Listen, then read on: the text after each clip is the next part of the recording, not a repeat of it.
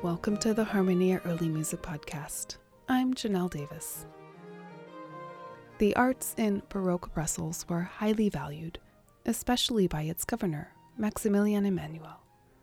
The governor played the viol, organ, and harp, and made it a point to surround himself with the best and most fashionable musicians he could find. He seemed to be especially enamored by the Italians, among them Pietro Torri, Dell'Abaco, and Agostino Steffani, who he brought over to Brussels early in the 1680s. Pietro Antonio Fiocco was another of these Italians who settled in Brussels. Upon his arrival, Fiocco served as music director in the royal household, as well as the maître de musique at the church of Notre Dame du Sablon.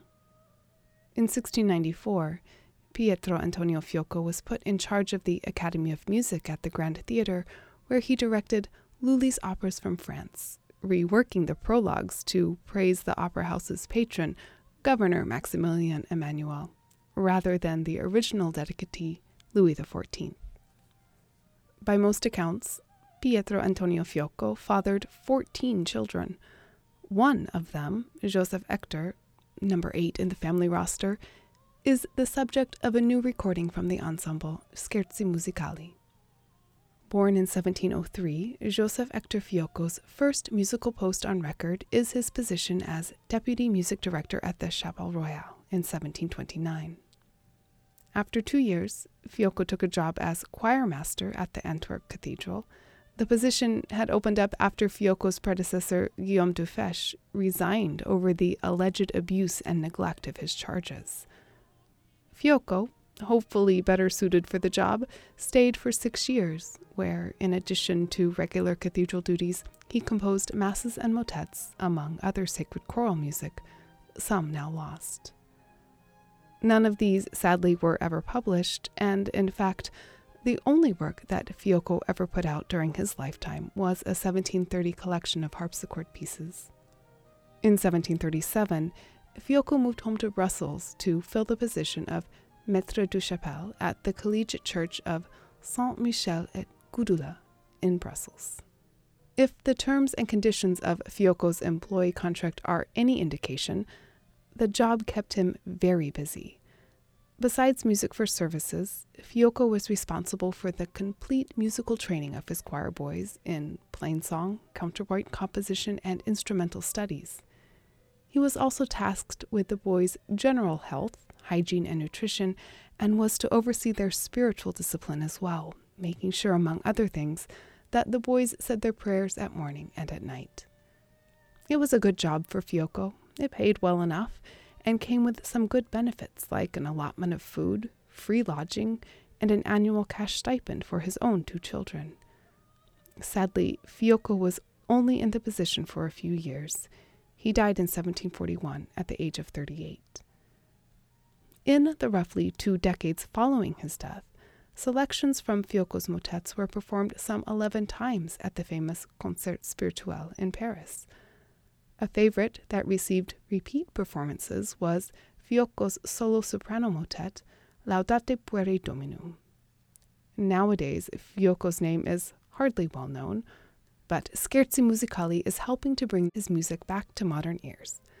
A 2017 release is the ensemble's second disc devoted to Fiocco's Petit Motets, scored variously for one to four voices, one per part strings, and basso continuo, with the occasional doubling of an optional flute or oboe. Let's get to the music. Here's something from that favorite concert spirituel motet, Laudate Pueri, mentioned a moment ago. Deborah Cachet is the soprano soloist.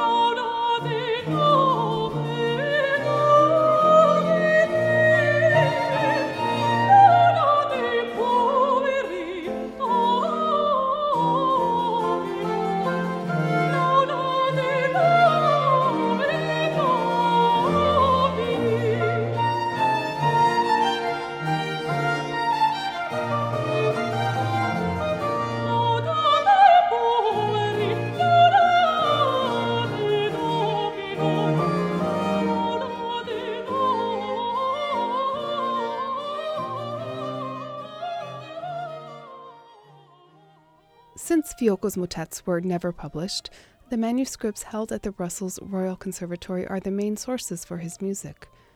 But as this particular motet, Laudate Pueri, featured so prominently in Paris concerts, there is also a second copy of it preserved at the French National Library.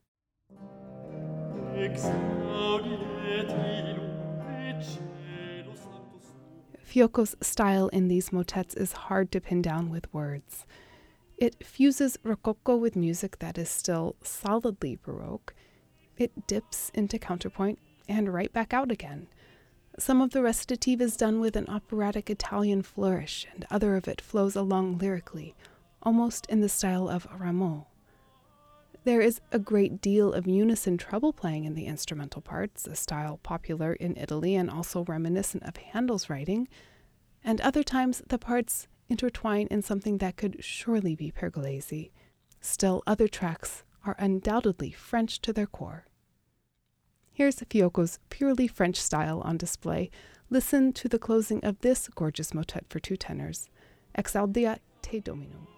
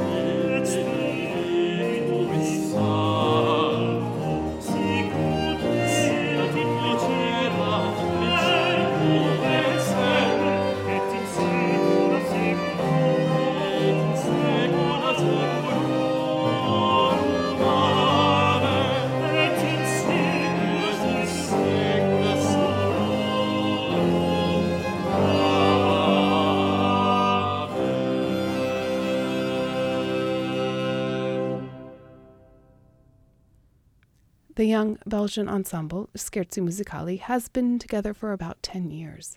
Directed by Nicolas Achten, this is Scherzi Musicali's eighth CD.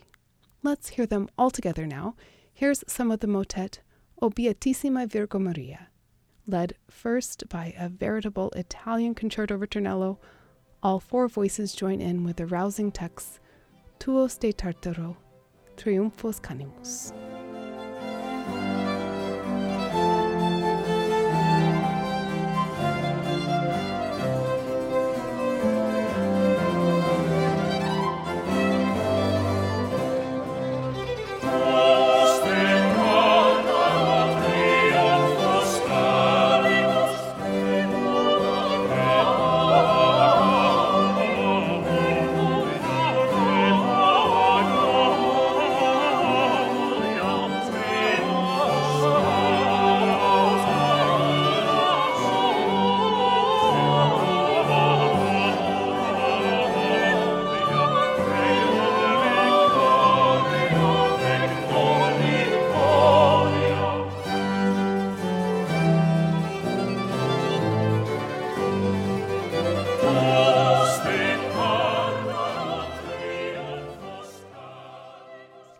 Would like to know more about the ensemble Scherzi Musicali and their most recent release of Joseph Hector Fiocco Petit Motets Volume 2, you can find a link to the recording on our website.